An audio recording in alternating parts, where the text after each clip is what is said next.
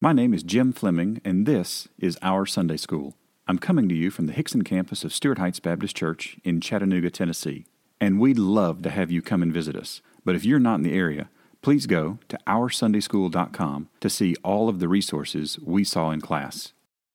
Well, good morning and welcome to Our Sunday School. I'm glad you're able to join us this morning. I see we've already got several folks logged on. Um, I will tell you that this morning we are in Mark chapter 9. So you're going to grab your Bibles and open up to Mark chapter 9. Um, we'll be doing a bit of uh, structure and direction talk this morning. And uh, it's, it's coming from the text, but I want to take a second to talk about some things that we don't normally talk about, uh, at least not as much as in, in, detail as we will this morning. So if you got your Bibles, we're in Mark chapter 9. Um, the question we ask each week is What is God doing in you? Through His Word from the portion of Mark we have studied so far. So, what is God doing in you through His Word from the portion of Mark we have studied so far? And for me, the answer it, it changes a little bit over time, but the last uh, week or two has been a lot of uh, reinforcement around how incredible a teacher Jesus was. Um, not just his ability to engage directly, but those that um, both uh, loved him, those that hated him, those that weren't sure about him. Uh, he always had the perfect response. And it is a challenge to me, uh, as someone who teaches God's word, to uh, slow down and think and basically go through the steps uh, that we use when we talk about the Bible. So I really want to start there this morning. So on the last page of your handout, so if you'll uh, flip down or uh, scroll down to the last page of your handout at the bottom, uh, and you can find your handout at oursundayschool.com. Uh, the materials for this morning's lesson, as well as all of our prior materials for Mark. Uh, and uh, the homework that we have each week in our Sunday school is pray for help in understanding Mark. So, this is asking the Holy Spirit to engage, to enable us to understand God's Word, because without the um, illumination of the Holy Spirit, we are in the dark. Uh, sorry, Day. I'm thinking about you guys this morning without power. So, um, and then uh, the second piece of our homework is to hear Mark multiple times. So to to hear the words of uh, the Scripture uh, read over and over and over and over. And one of the things that we find is that when we become familiar with the text of Scripture, we can then begin to think about larger and larger portions of it at the same time and how they interact. And we can begin to see God's redemptive plan uh, at work and unfolding all throughout the story of Scripture. Uh, the third is the thinking about Mark day and night, thinking about often, um, wondering through uh, what what happened here and why is it this in this order and why was this particular word used and how do we see the glories of Jesus when we study uh, one of the Gospels. Uh, the fourth is to talk with someone, dead or alive, about Mark. And you, you guys look at my bookshelf uh, each week and uh, see some of the some of the dead, some of the alive folks that I talk with each week, and some of you I engage with each week around questions that I have about Mark's gospel and where we are, and how the words interplay, and what Jesus is doing, and how He is showing forth His glory and His uh, fulfilling fulfillment of the Father's will as He uh, walks through Mark's gospel. Uh, five is to share your insights about Mark. So this is just, uh, hey, this is what I, am seeing. This is what God is doing in my life. And then six uh, is obviously inviting a member and a non-member to engage with us in this process each week. So if you are are a member of our Sunday school, you know that this is our homework every single week. If you'd like to be a member of our Sunday school, this is the work that we do. Uh, part of the work that we do. You can find out more about that at oursundayschool.com. But uh, I just wanted to start here because some of the things that I'm going to talk about today might sound uh, a stretch or difficult. But if you're putting in the time, if you're asking for help, if you're engaging with others, uh, these things are going to start to make a lot of sense really quickly.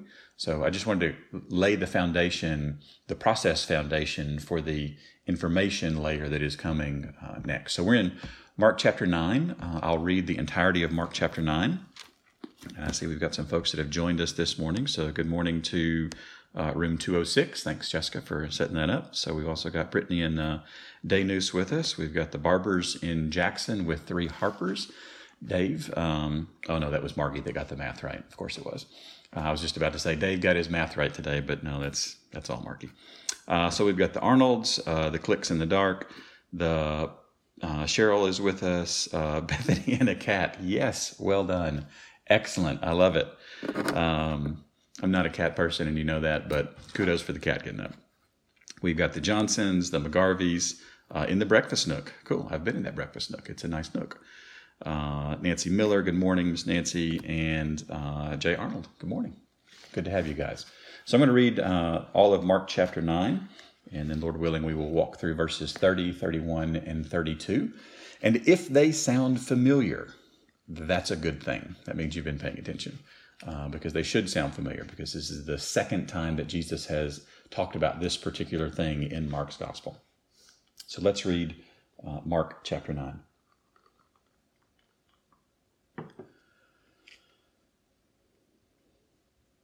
And he said to them, Truly I say to you, some, there are some standing here who will not taste death until they see the kingdom of God after it has come with power. And after six days, Jesus took with him Peter and James and John and led them up a high mountain by themselves. And he was transfigured before them, and his clothes became radiant, intensely white, as no one on earth could bleach them. And there appeared to them Elijah with Moses, and they were talking with Jesus. And Peter said to Jesus, Rabbi, it is good that we are here. Let us make three tents one for you, and one for Moses, and one for Elijah. For he did not know what to say, for they were terrified. And a cloud overshadowed them, and a voice came out of the cloud This is my beloved Son. Listen to him. And suddenly, looking around, they no longer saw anyone with them but Jesus only. And as they were coming down the mountain, he charged them to tell no one what they had seen, until the Son of Man had risen from the dead. So they kept the matter to themselves, questioning what this rising from the dead might mean. And they asked him, Why do the scribes say that first Elijah must come? And he said to them, Elijah does come first to restore all things. And how is it written of the Son of Man that he should suffer many things and be treated with contempt? But I tell you that Elijah has come, and they did to him whatever they pleased, as it is written of him. And when they came to the disciples, they saw a great crowd around them, and scribes arguing with them. And immediately all the crowd, when they saw him, were greatly amazed, and ran up to him and greeted him. And he asked them, What are you arguing about with them? And someone from the crowd answered him, Teacher, I brought my son to you, for he has a spirit that makes him mute. And whenever it seizes him, it throws him down, and he foams and grinds his teeth and becomes rigid. So I asked your disciples to cast it out, and they were not able. And he answered them, O faithless generation, how long am I to be with you? How long am I to bear with you? Bring him to me. And they brought the boy to him. And when the Spirit saw him, immediately it convulsed the boy, and he fell on the ground and rolled about, foaming at the mouth. And Jesus asked his father, How long has this been happening to him? And he said, From childhood. And it has often cast him into fire and into water to destroy him. But if you can do anything, have compassion on us and help us. And Jesus said to him, If you can, all things are possible for the one who believes. Immediately the father of the child cried out and said, I believe, help my unbelief. And when Jesus saw that a crowd came running together, he rebuked the unclean spirit, saying to it, You mute and deaf spirit, I command you, come out of him and never enter him again. And after crying out and convulsing him terribly, it came out, and the boy was like a corpse, so that most of them said, He is dead. But Jesus took him by the hand and lifted him up, and he arose. And when he had entered the house, his disciples asked him privately, why could we not cast it out? And he said to them, This kind cannot be driven out by anything but prayer. They went on from there and passed through Galilee. And he did not want anyone to know, for he was teaching his disciples, saying to them, The Son of Man is going to be delivered into the hands of men, and they will kill him. And when he is killed, after three days, he will rise. But they did not understand the saying, and were afraid to ask him. And they came to Capernaum. And when he was in the house, he asked them, What were you discussing on the way? But they kept silent, for on the way they had argued with one another about who was the greatest. And he sat down and called the twelve.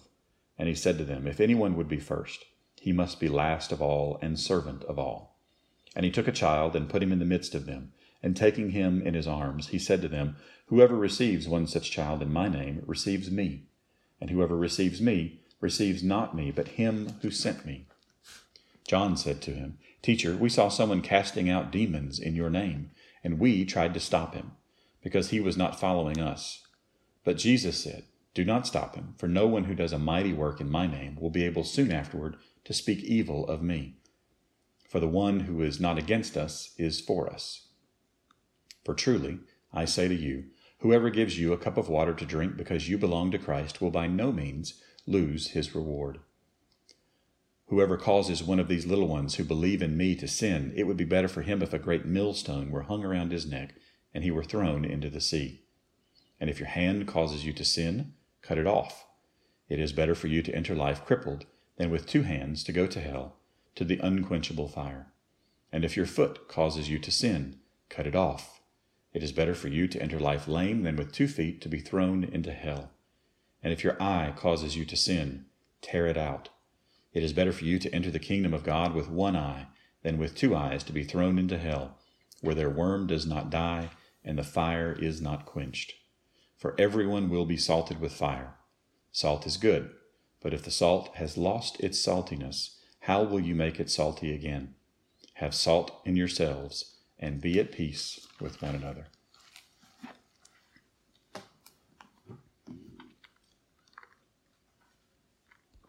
All right, we've had some others join us this morning. So, um, hey, the heirs are here. Good morning, guys. Uh, the Landers, the Gregs, good morning to uh, all my friends in North Carolina.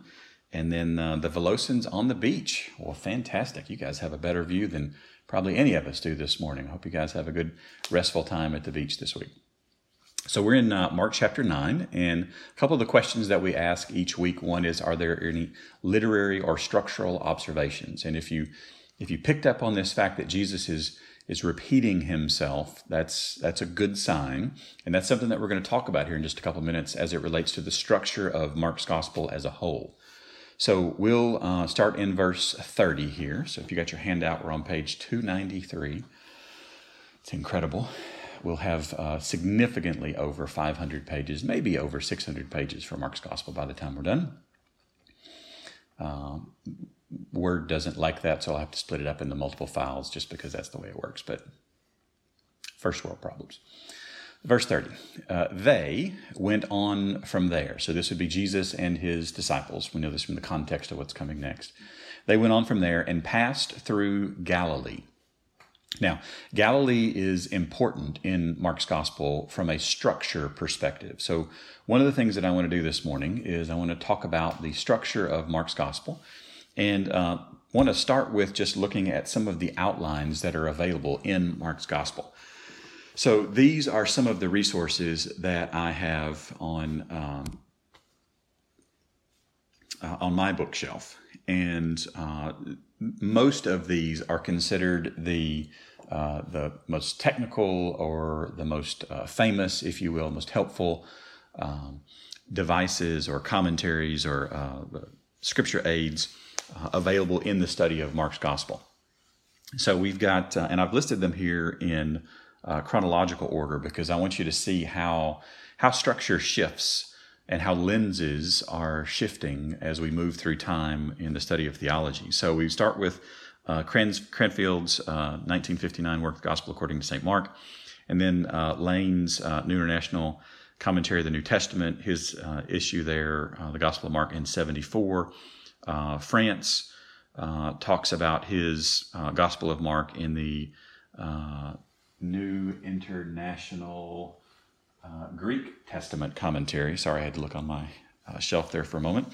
then we get Baker's exegetical commentary on the New Testament, Strauss's exegetical exegetical commentary on the New Testament, and then uh, Schnabel, which is probably my favorite name of all the guys that I have that I study Mark uh, a very recent work in uh, 2017. So if we look at these and we just kind of structure them, Uh, I'll show you about the uh, how these are arranged here in just a second. But the the first four have, as part of their outlines of Mark, a geographical component. So where Jesus was matters as it relates to how the major divisions of Mark are shown in their outlines. Uh, and the last four, I'm sorry, the last three uh, talk about thematic elements. So uh, I'll, I'll, show you some examples of these in just a second, but I do want you to notice that in 08, Steins overlaps. He's got both a geographical and a thematic uh, component. And you might be thinking, Jim, why does this matter? Well, I want to I want to show you the struggle that we have to put Mark's um, to put Mark's gospel into a smaller buckets so that we can think about different sections as holistic pieces. If you if you remember back when we went through Romans, we had uh, seven or eight major divisions of Romans, and these were largely just times when the Apostle Paul would change uh, topics. Uh, as it relates to the components of the argument that he was making for the cause of uh, Jesus Christ and his gospel both being true. So you see uh, that the the older uh, commentaries here have. Uh, everybody agrees that the first 13 verses are the beginning or the prologue or the introduction, some kind of uh, description like that. And then there's this Galilean section, really starting about halfway through chapter 1 through uh, verse 13 of chapter 6. Uh, and then you move to this outside or beyond Galilee section. And then and, and this is where we are right now in our section of Mark. We are headed toward Jerusalem. So Jesus has has begun to talk about what is going to happen, and he has turned his face toward Jerusalem. And uh, we hear this Jerusalem talk and this uh, march toward Jerusalem. And then we have several chapters where he's in Jerusalem, 11 through 13, uh, the Passion period, 14 through 15, and then uh, the resurrection in chapter 16. Now, I'll also show you uh, France's work in 02. Uh, you'll see that in the first really eight chapters, he kind of bundles Galilee and outside Galilee all is together, and then we turn toward Jerusalem and we go to Jerusalem. But it's all very geographical based um, study of Mark, and then then we start to kind of transition to geography and theme. So Stein's work in 08, he's got a section "Who is this Jesus?" and then his mission and misunderstanding. So you see, this is this is not based on where you are until you get to the middle of chapter 8, and then we start to head to Jerusalem, his entry into Jerusalem, and then the Passion uh, and the Ascension at the end. So we, we kind of see this shift start to take place. And then in the modern, uh, the very, very recent uh, commentaries, we see this focus on Jesus' messianic authority. Uh, we see this focus on messianic suffering, and then this uh, announcement of the resurrection. So there's I, do want us to understand that there's been a shift in the way that uh, theologians look at Mark, because before it was very primarily geography based and not necessarily thematic or uh, conceptual based. And this has just been uh, happening over time. So, so since uh, a lot of folks bucket Mark by geography, I just want to kind of go back and make sure that we understand exactly where we are in Mark's gospel. So we're looking at a map here. And uh, the red outline is Galilee, and I've drawn kind of a green circle around Jerusalem at the bottom. So this this area at the top, this is where we've been, uh, and this is where we're going to be for the next uh, chapter or two, really until Jesus uh, begins to uh, make his way into Jerusalem. So we'll see some other things that happen in between Galilee and Jerusalem until we get to Jerusalem. But this is this is primarily where we have been. So I just wanted to make sure that that we understood uh, conceptually where we are. So Mark introduces Jesus. There's tremendous amount of work in and around uh, Galilee, and then Jesus begins to talk about what's going to happen in Jerusalem. So his uh, his betrayal, his giving being given over into the hands of these religious leaders, his um, this this just horrible horrible pain that they're going to inflict on him this torture his death and then his resurrection. We just finished seeing jesus lift up a boy so that he rose again that he rose. And this is an important visual that jesus is painting for the disciples. So um, when i see the word galilee in mark's gospel it orients me that yep we're still in this one physical place We haven't started to really move toward Jerusalem yet. But while he hasn't moved toward Jerusalem yet, Jesus has turned and he is looking that direction. He is now looking this direction and speaking to his disciples about what is going to happen. And this is a kindness that Jesus gives to his disciples, telling them what's going to happen. They, they didn't understand it, they were really scared, but this is, this is one of the ways that Jesus is being kind. Uh, one of the things that I got as advice on uh, raising kids was it is helpful to give kids a little bit of a heads up about what is coming next. You just surprise children with new information and new settings and new experiences, and it doesn't always work out well, right? But if you give them a little bit of a heads up about what's coming, they can get comfortable with that idea. They can settle into this is where we're going to go, this is what we're going to do. And Jesus really just models that for us here in Mark 9 30 through 32. So back to the text here. So they went on and from there and passed through Galilee. So they're moving through Galilee, they're heading somewhere else heading to Capernaum, as we see in the next uh, section. And he did not want, and this want is imperfect, so this is his choice, his desire. This is a, a repeated uh, concept. So he repeatedly did not want anyone to know. So Jesus didn't want people to know where he was. And, and what we have to remember is that Jesus didn't come to be everything to everybody all the time. Right? Sometimes we hear uh, teachings, and it almost sounds like well, he came for everybody all the time. No, no, no, no, no. There's massive chunks of the Gospels where Jesus gets away with his disciples because this is about their training. Yes, he is the Messiah. Yes, he came on a mission to fulfill the Father's plan. Yes, he was supposed to live a perfect life, a perfect death, and a perfect resurrection. Absolutely. But a substantial portion of his life centered around these 12 men. And uh, he didn't want anyone to know. Verse 31, we get into this for, there's a reason for this. For he was teaching, again, this is in the imperfect tense. So he's repeatedly teaching his disciples, saying, repeatedly saying this thing. And so I'm going to I'm to pause from the text for just a second. I'm going to dive in. I'm going to get really uh, geeky for just a moment, and then I, I promise I'll come back out. Um, saying to them, and then I've highlighted the word hoti. H O T I. And uh, so, so I've been, I am not a Greek scholar by any stretch of the imagination. I have a lot of resources, a lot of helps. I draw on a lot of stuff to help me understand how this works. Uh, and I've actually started uh, engaging with a Greek professor on a very regular basis online. Not, not a one on one. I found some resources that I, I think are very easily consumable for me. And he's helped me understand what this word is for because I keep seeing it in all these places in Mark. And I keep seeing, I'm like, why does nobody ever translate this thing? It just kind of gets skipped. And what I wasn't understanding is that hoti was a way in Greek to let the reader know I'm about to use a quotation. So when you see in your English Bibles, because the original had no quotation marks, it had no punctuation, it actually had no spaces even at all. Like all the words were just crammed next to each other. It was all in capital. It was just, I can only imagine how difficult this would have been to read. Uh, we have a lot of benefits from having modern typology that we're uh, accessible to. But I've highlighted the word hoti and I've highlighted the quotation mark. That hoti kind of gives you a heads up in Greek that a quote is coming. Uh, so that to me was just kind of cool to understand that this is how we interpret this in um, in our English language. So unpause the Greek. I'll get back to this. So the son, the man, is going to be delivered. This word is to surrender or to yield up. Um, and this is a passive tense. So this means uh, this action is being done to the subject. Somebody else is doing the action to the subject. So uh, somebody is going to surrender or yield up Jesus. He's going to be delivered into the hands of men. And if you if you know your Bible, I, I would accept if I was giving an exam on this on this topic, I would accept two good answers to who surrendered or yielded up Jesus.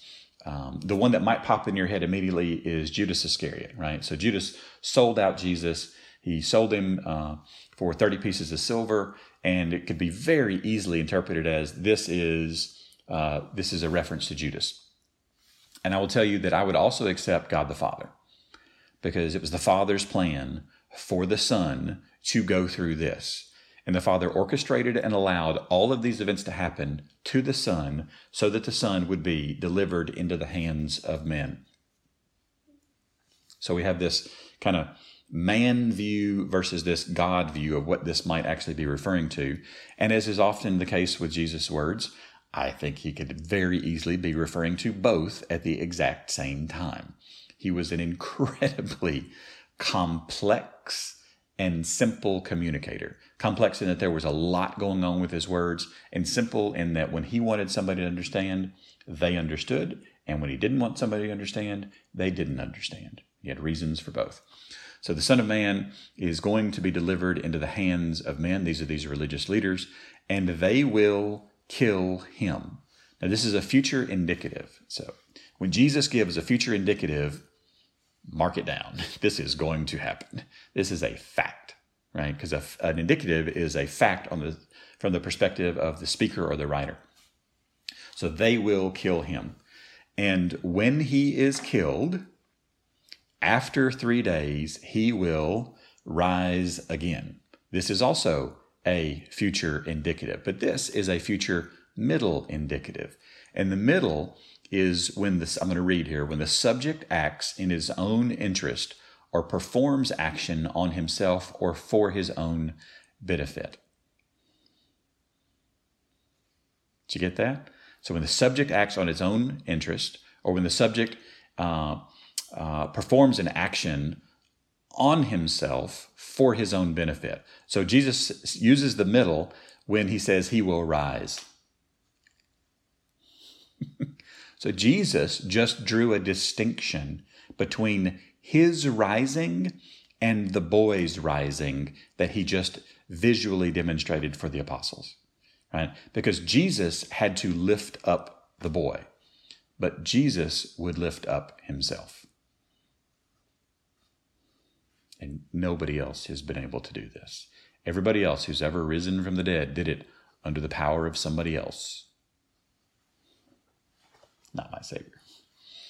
He will rise. In verse 32, one of the most com- you should be really comfortable with this phrase at this point right but they did not understand.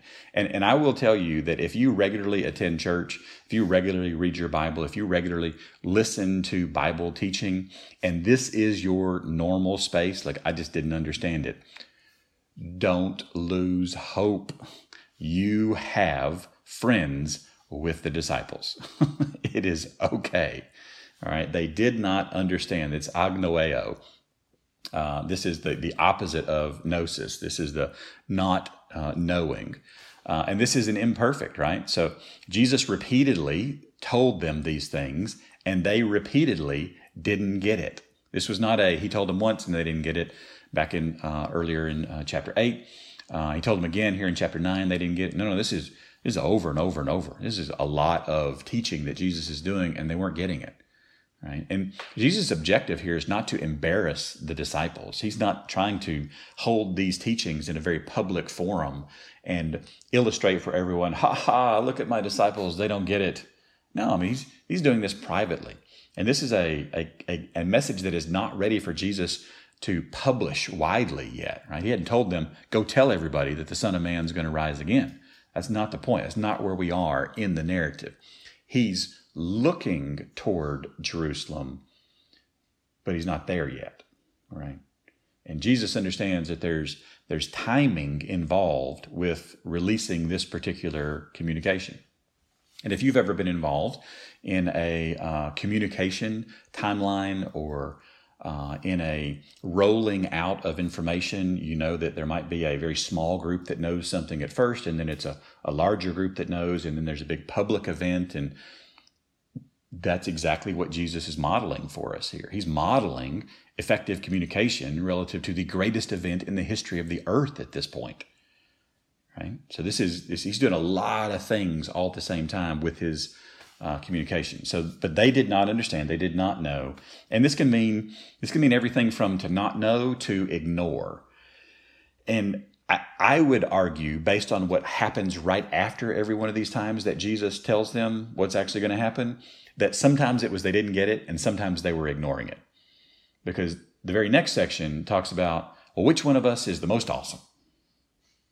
Well, it, it kind of feels like they might have just ignored what the Son of Man was about to do because they, they didn't get it and they didn't focus on Jesus. They were focused on themselves. And then sometimes what happens when we don't understand something, we just kind of put it in the bucket of, well, I'm just not going to think about that. Right? I'll think about that tomorrow. this kind of a, well, I don't, I'm not sure I get that, so I'm just going to ignore it. And ignoring truth is incredibly dangerous, both physically for us, but certainly spiritually for us. Right? One of the most beautiful things that we have is a copy of the scripture for us today that we can directly engage with. It's incredible. It's amazing to be able to have this. And if we decide intentionally or unintentionally to ignore truth, that has ramifications, right? Has real ramifications. Um, several years ago, we took a trip to South Carolina, and we were coming back from South Carolina. And I don't know if you've ever, you've probably experienced this on the interstate before, where there's a, a period of construction and then a period of no construction, and then a period of construction and then a period of no construction. And I am one who rounds up the speed limit a bit. And uh, as I had incorrectly uh, missed one of the signs that said, "Hey, you're entering a uh, area of uh, the interstate with a different speed limit," and uh, uh, zipping along through, I think everything's going fine. See the flashing lights in the rearview mirror. Like, this isn't good. I pull over, and the police officer asked me a question and to this day, I think it's the most brilliant question I've ever been asked as far as there was no wiggle room in it. He got my information, he looked at my license and said, Mr. Fleming, do you have any legal justification for exceeding the speed limit? And I thought, do I have any legal justification for exceeding the speed limit? There is no wiggle room whatsoever in that sentence. Like none. No wiggle room. Like, well, I didn't see the sign that's not a legal justification. well, I saw it and I decided to go far higher. That's not legal justification. Well, I didn't agree with it. That's not a legal justification. And Jesus is telling the disciples here the greatest truth that he is the Son of Man and what is about to happen when we go to Jerusalem. They didn't get it over and over and over. So they did not understand the saying, and wait, there's more. They were afraid to ask him. And this uh, afraid is a plural imperfect. So this describes the group. So the group as a whole was afraid, imperfect, repeatedly. So Jesus would teach this concept, they would not understand, and be afraid. Jesus would teach this concept, they'd not understand and be afraid. They would teach this concept, not understand, be afraid. I mean, this is just, we're just cycling through this stuff at this point, right? And that's the end of this particular section. You might be thinking, well, like, what do we learn from that, Jim? I'm like, okay, a couple of things. Application number one uh, Jesus repeated important messages, right? He knew they needed to get who he was and what he was about. This was going to be important for them to know. Turned out, this was pretty much what all of them focused on the rest of their lives who he was and what I'm excluding Judas Iscariot here who he was and what he was about. So, what do, what do we do with that? Well, I would say that we, as a group of Christians, should repeat important messages, right? The gospel, the message, the life of Jesus Christ is the most important message. And when we repeat it, that's a good thing. When we share it, that's a good thing. When we tell it to ourselves, that's a good thing. When we share it with our family, that's a good thing. When we put it online, that's a good thing. Repeat important messages. Right? This is what we do. This is what we do. So, application number two the disciples repeatedly did not understand. right? the disciples repeatedly did not understand. So, what do we do with that? Well, I'll, I'll say first, uh, don't be afraid to ask. Don't be afraid to ask.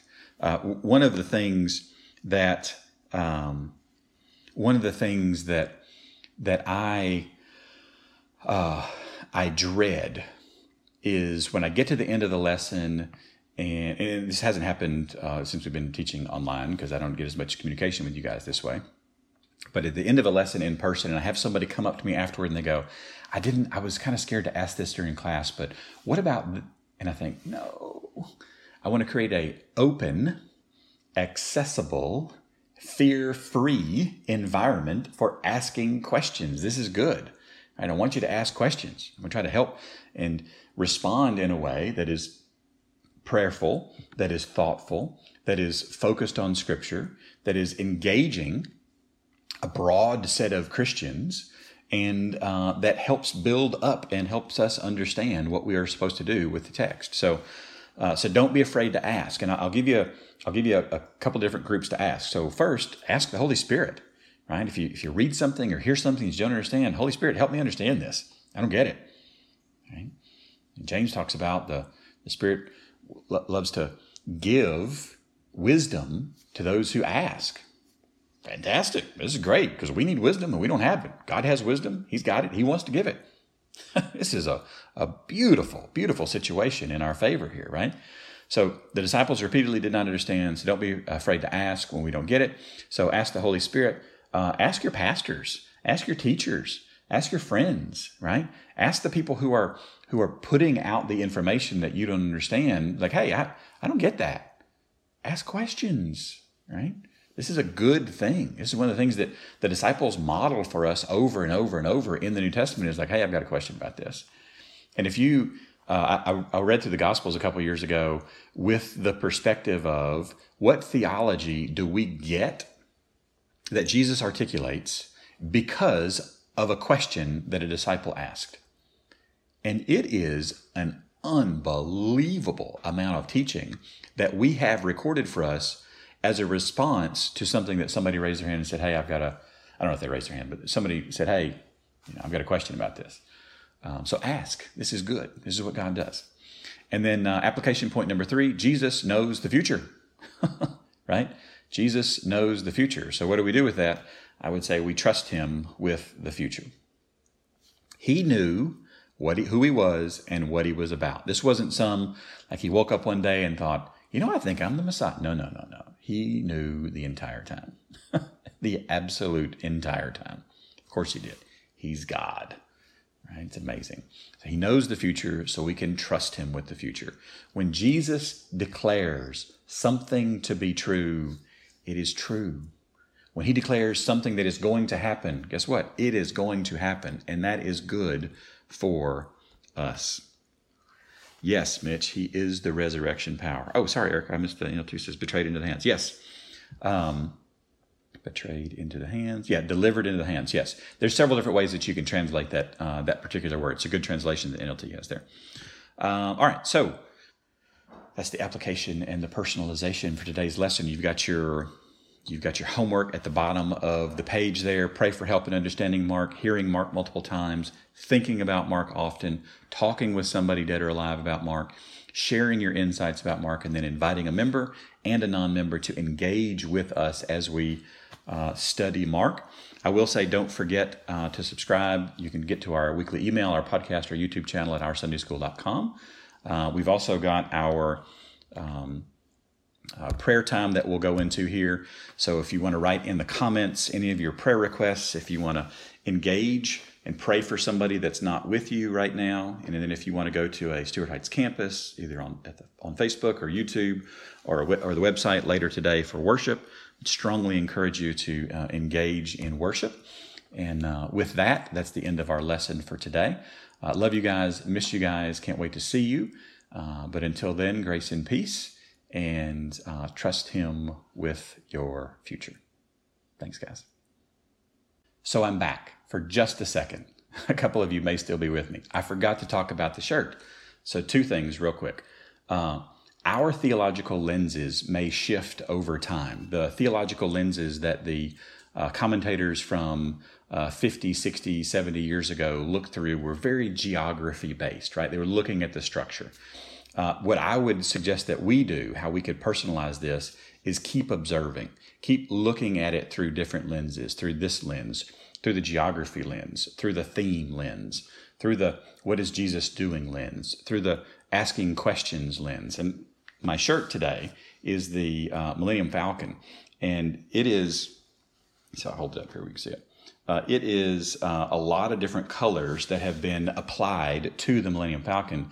And this shirt actually brings out components of the Falcon that I hadn't noticed before because of the different colors. So, strongly encourage you guys look at the text through lots of different lenses. It's good, it's helpful. And with that, I'm really done this time. Thanks.